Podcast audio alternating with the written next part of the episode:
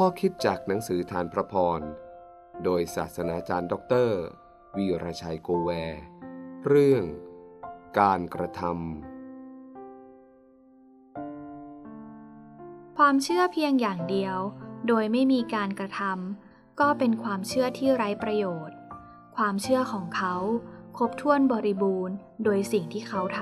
ำยากอบบทที่สองข้อ 17 ถึง 22 เราคงได้ยินเสมอว่า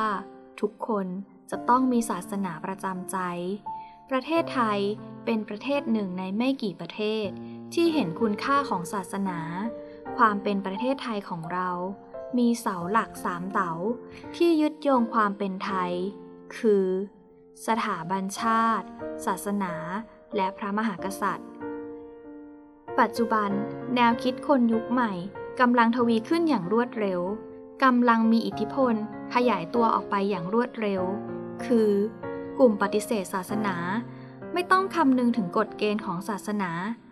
ความถูกผิดเด็ดขาดไม่มีในโลก ทุกอย่างขึ้นอยู่กับสังคมแวดล้อม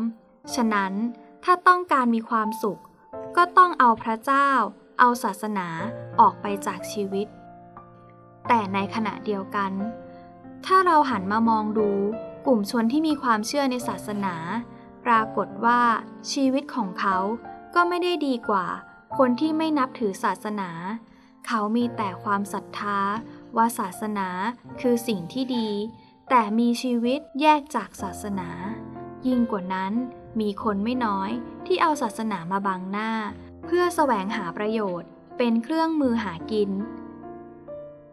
สำหรับคริสเตียนให้เราเข้าใจคำว่า ความเชื่อ ในพระคัมภีเป็นคำกริยา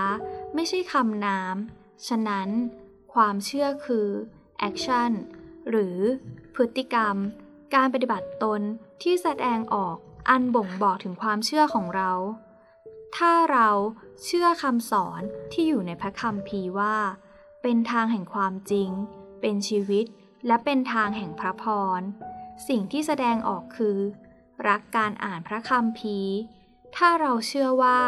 การอธิษฐานคือลมหายใจของเรา เราจะอธิษฐาน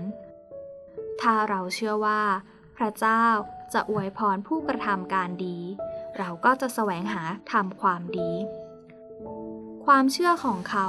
ครบถ้วนสมบูรณ์ โดยสิ่งที่เขาทำ เราเชื่อเรื่องการไปนมัสการพระเจ้า เป็นความจำเป็นไหม เราเชื่อพระคัมภีคือโคมสองเท้า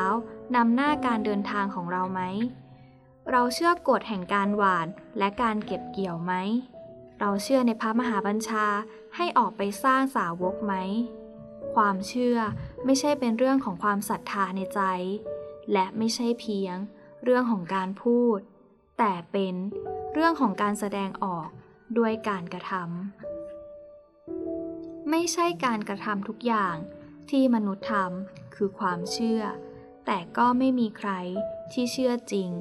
แล้วไม่มีการกระทำ